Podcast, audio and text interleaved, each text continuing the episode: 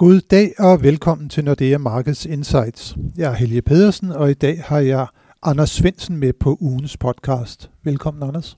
Tak, Helge. Det har været en uge, som har budt på masser af positive nyheder for de finansielle markeder.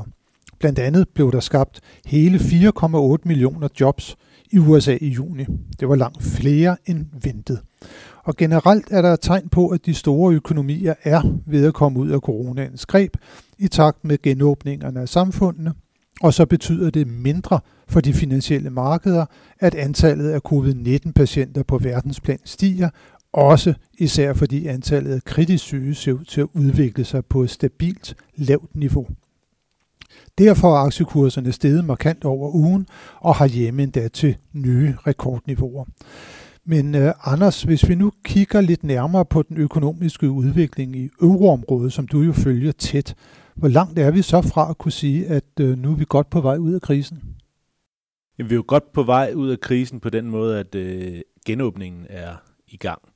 Men der er jo stadigvæk lang vej til at kunne være tilbage på nogle uh, BNP-niveauer eller aktivitetsniveauer, som ligner det, vi havde før coronakrisen. Så vi er jo stadigvæk i den, kan man sige, tidlige del af af genåbningen, og det er selvfølgelig her, det går hurtigt, øh, fordi når man, når man åbner, så går man fra 0 til, til 100 på, på meget kort tid, og så bliver det et længere og sejere træk måske at komme hele vejen op til, til hvor man var før.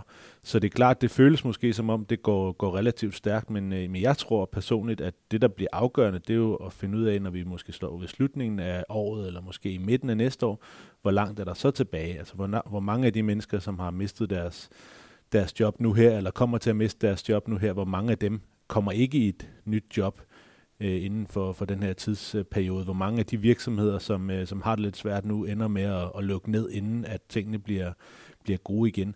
Det er egentlig der, som jeg tror, at vi kommer til at, at skulle vurdere, øh, hvor store sådan mere permanente effekter, der kommer til at være af den her øh, krise. Og der kan man selvfølgelig sige, at jo hurtigere vi får åbnet, jo hurtigere man kommer i gang igen, jamen jo, jo mindre er risikoen måske også for, at, øh, at, at det bliver et stort permanent tab, men, men der bliver helt sikkert noget, og jeg synes, at selvom det ser ud som om det går stærkt nu, så er det, så er det alt for tidligt at sige, at, øh, at det ser godt ud, eller at det kommer til at blive godt.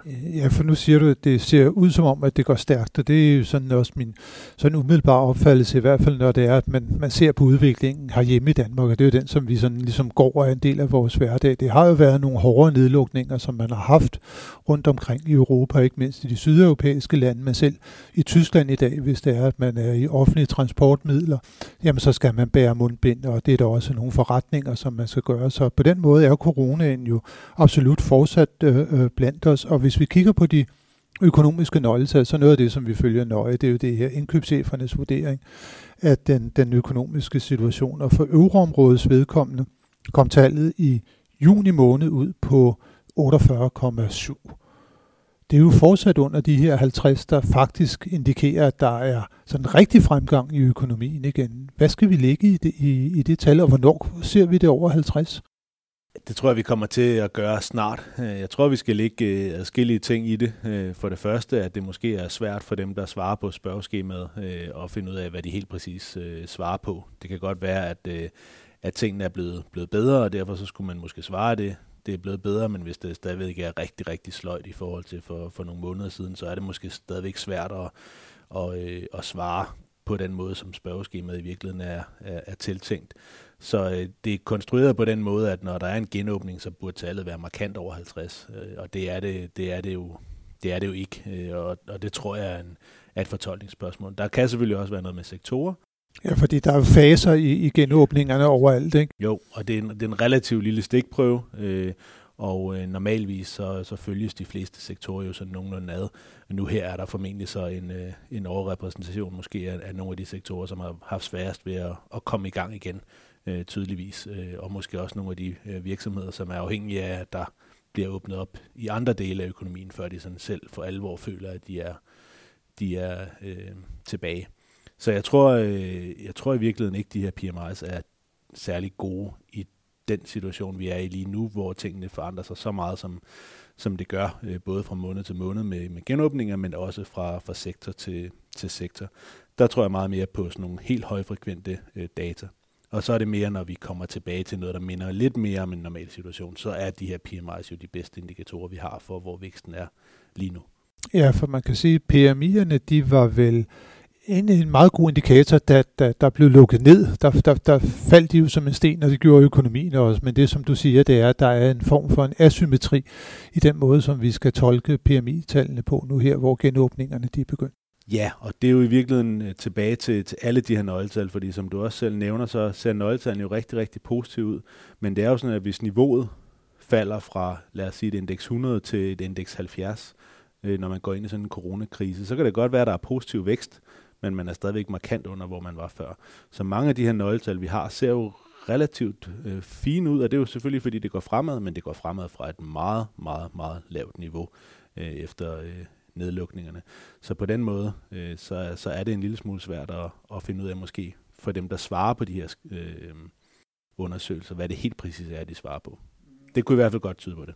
Ja, det er jo også noget, som vi ved, at de i Frankfurt, i den europæiske centralbank, der bruger de jo også PMI'erne som et sådan vigtigt nøgletal for, hvor øh, økonomierne de, øh, de bevæger sig hen. De refererer altid til PMI-udviklingen i deres øh, referater. Der har lige været sådan et referat, eller account, som det hedder, fra det seneste øh, ECB-møde, som fandt sted i begyndelsen af juni, hvor de jo også kom med en ny økonomisk prognose. Og hvad diskuterede de egentlig der omkring økonomien? De ser ikke helt så optimistisk øh, øh på udviklingen, i hvert fald her for, for det første halvår. Nej, og der er jo igen store diskussioner blandt dem, om, om tallet lige skal hedde minus det ene eller minus det andet.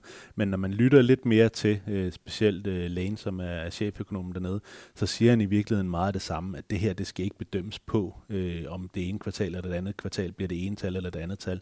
Det er et spørgsmål om, når vi kigger en lille smule længere frem, hvor mange af de mennesker, der mister deres job under den her coronakrise, når at få det tilbage igen, og hvor meget er der ligesom tilbage øh, af udnyttet kapacitet i, i økonomien, når vi ligesom er færdige med, med alle genåbningerne, og vi har det hele tilbage på, på, på fuld plus. Det er ligesom det, der bliver øh, det afgørende.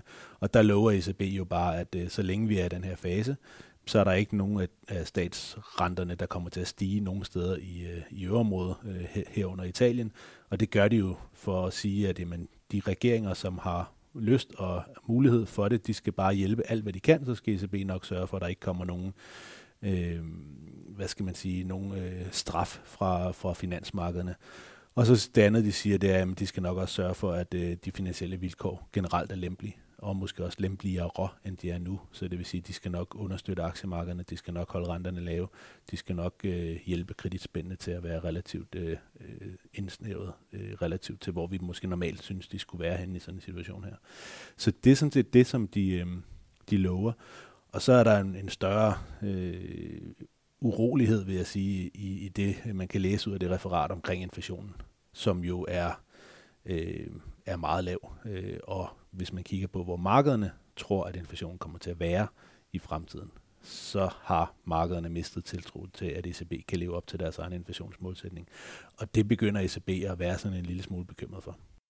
Ja, fordi som du også selv øh, nævnte omkring øh, Philip Lane, der ligger væk på, hvor meget er man kommet tilbage, når det er, at vi ser, ser lidt længere frem i tiden for det var jo den erfaring, som man havde under finanskrisen, at da man kom ud af den, der stod man jo med en forfærdelig masse ledig kapacitet i virkeligheden. Øh, og det har jo været en af de væsentlige årsager til, at inflationen ikke rigtig er kommet op, på trods af, at man jo i gennem mange år nu har kørt både med negative renter og et stort QE-program. Øh, hvis vi nu kigger så på, på de her inflationsmål, øh, som, som der er, ECB kigger jo som sådan på sådan det, der hedder HICP, altså den, den overordnede inflationstakt, den er, den, den er faldet til, jeg tror, 0,1 procent eller 0,3 øh, på, på, på, på, på årsplan. Øh, øh og så er der jo så ellers den, der sådan øh, er mere den underliggende udvikling, fordi når inflationen den falder så kraftigt øh, på, på headline, så er det blandt andet, fordi energipriserne falder. Men så er der jo sådan den underliggende, der renser det for udviklingen i energi og fødevarer, noget af det, som man ikke rigtig kan kontrollere. Det er måske mere den, vi skal have fokus på, når det er, vi også taler om risikoen for, for ledig kapacitet, også efter corona.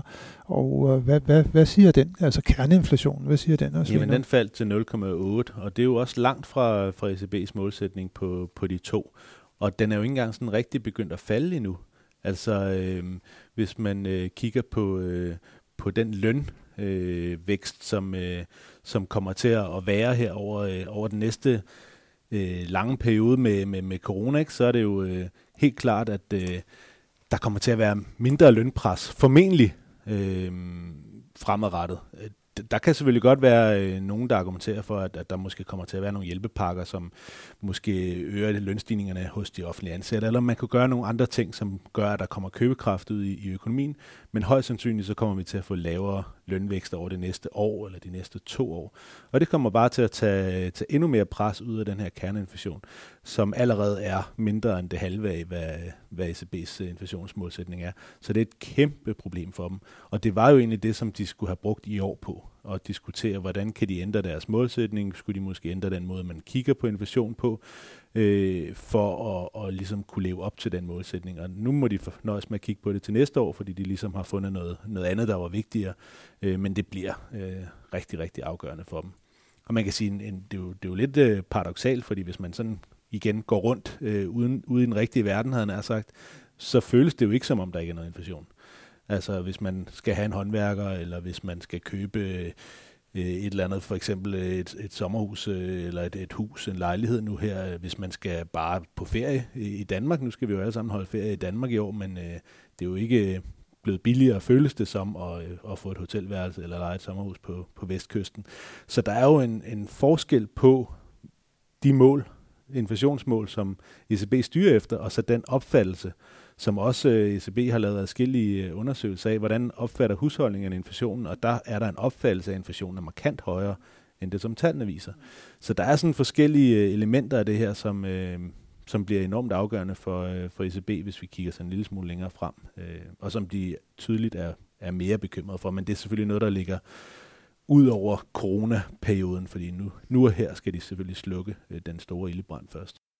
Ja, det, det, det skal man jo også, når man snakker inflation, så det er jo rigtigt det her med den opfattede inflation. Det er et sindssygt vigtigt begreb, men det er jo ikke så målbart øh, i virkeligheden, og det, som man kan styre efter, det er noget, der er målbart, og det er jo sådan set headline, og så kan man så kigge yderligere på, på, på kerneinflation. Men det, som du jo i virkeligheden øh, siger, det er, at selvom vi måske går og føler, at der er noget inflation i samfundet, så er der det ikke. Og den ultimative konsekvens for pengepolitikken er jo, at den kommer til at forblive ekstremt lempelig i meget lang tid fremover. Øh, du nævnte også markedets forventninger til inflationen er meget lav. Det ser vi afspejlet i, i renterne. Øh, ser vi også på de andre tiltag ud over den, den lave rente, så har man jo et kæmpe opkøbsprogram.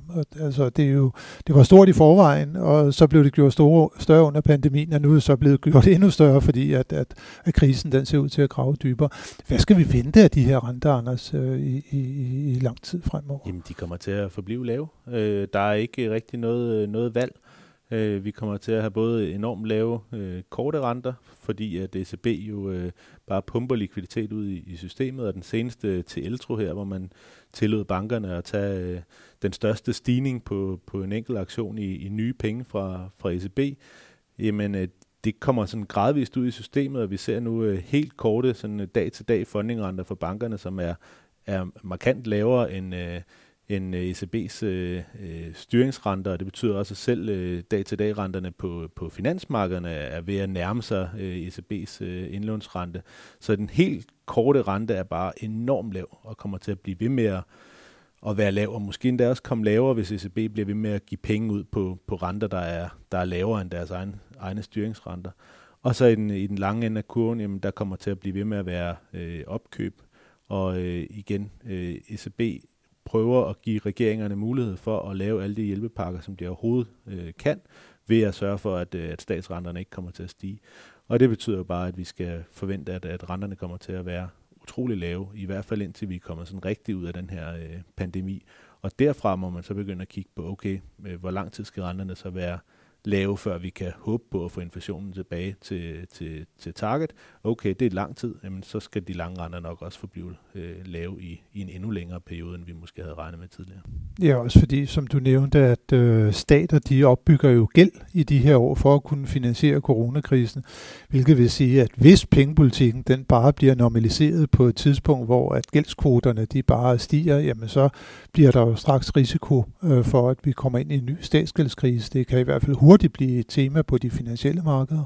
Ja, helt sikkert. Og hvis man laver sådan nogle gældsholdbarhedsberegninger, jamen så, så skal renten sådan som tommelfingerregel være lavere end ens vækst plus ens inflation.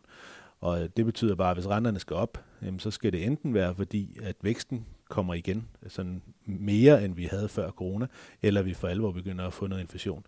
Hvis ikke nogen af de to ting sker, så bliver ECB nødt til at holde renterne lave i en, øh, en lang periode, for at ikke at risikere en ny statskrise. Ja, med coronakrise og øh, ledige ressourcer og ikke rigtigt noget underliggende inflationært pres, så bliver det jo nok det, der bliver konsekvensen, at renterne de kommer til at forblive lave i lang tid fremover, og det er måske i virkeligheden også det, hvis vi skal vende tilbage til det, vi startede med at sige, at aktiekurserne de er steget kraftigt, risikoappetitten er kommet tilbage på markedet, men vi har bare ikke set, at de lange renter som sådan er stedet. Det skulle de jo ellers gøre i scenarier med stigende risikoappetit. Er det simpelthen fordi, at man nu er indstillet på, at de bare skal være lave? Det tror jeg, og øh, hver eneste gang, at der er den mindste tvivl om det, så har vi jo øh, to øh, friske centralbanker, der er, er ivrige for at fortælle markederne, at, øh, at det skal de ikke tro. Så, øh, så vi har både en Fed og vi har en ECB, som er, er enormt ivrige. Og jeg tror, de lave lange renter er måske også en forklaring på, at aktierne kan blive ved med at stige. Hvis du har, øh, hvis du er en pensionskasse eller en, en anden investor, og du skal vælge mellem aktier og obligationer, og de lange obligationsrenter, de er 0 eller negative, jamen øh, så er alternativet, øh, det behøver ikke være særlig godt, øh, og det betyder bare, at aktiekurserne kan være højere, øh, og så stadigvæk øh, være øh, på et, et fornuftigt niveau relativt til, til, de lave, øh, til de lave lange renter. Så, så jeg tror, det er en forklaring, og en anden forklaring er selvfølgelig bare, at alle de penge, der kommer ud i, i systemet, det er også med til at, at puste til, til, til aktiemarkederne. Så øh, jeg tror sagtens, vi kan komme til at se det her i en, en periode, øh, i hvert fald indtil der sådan for alvor er kommet klarhed om, at økonomierne er kommet ud af, af coronakrisen, jamen så kommer centralbankerne til at give likviditet, og det kommer til at sørge for både de lange renter er lave, men også at der nok skal øh, enten være stigende aktier, eller i hvert fald der ikke kommer for store fald, for så kommer der bare nye programmer fra centralbankerne. Og netop øh, lidt at vide om, hvornår det er, at økonomierne er på vej ud af krisen. Der får vi igen øh, nogle nøgletal i næste uge. Der er ikke ret mange spændende nøgletal på tapetet i næste uge, men der er dog et, et enkelt, eller måske i virkeligheden to. De kommer begge to fra, fra USA servicesektorens øh, øh, udvikling, det her ISM-tallet for, for, for servicesektoren, det får vi på, på mandag, og så får vi antallet af nye arbejdsløse i USA på torsdag. Hvad skal vi vente os af de tal? Jamen nu havde jeg jo allerede sagt, at de her PMI'er var måske ikke de bedste indikatorer, men, men hvis den ligesom skulle afspejle den genåbning af servicesektoren i USA, som faktisk er der, så skulle vi have et enormt højt øh, tal for ISM for servicesektoren. Det tror jeg så bare ikke, vi får. Med, og men derfor, dog et, der men, viser, at økonomien er i fremgang, altså ja, over, over 50. Ja, helt sikkert. Øh, og, det, og stadigvæk øh, for, for nye øh, dagpengeansøgere, jamen der kommer stadigvæk til at være en stigning, men den er forhåbentlig og formentlig lavere, end, øh, end den var ugen før. Det bliver vi klogere på i næste uge, Anders. Øh, Tak for nu til dig, og tak til alle jer, som har lyttet med til denne uges podcast. Det håber vi også, at I vil gøre, når vi er tilbage i næste uge med friske analyser og vurderinger af de finansielle markeder. thank you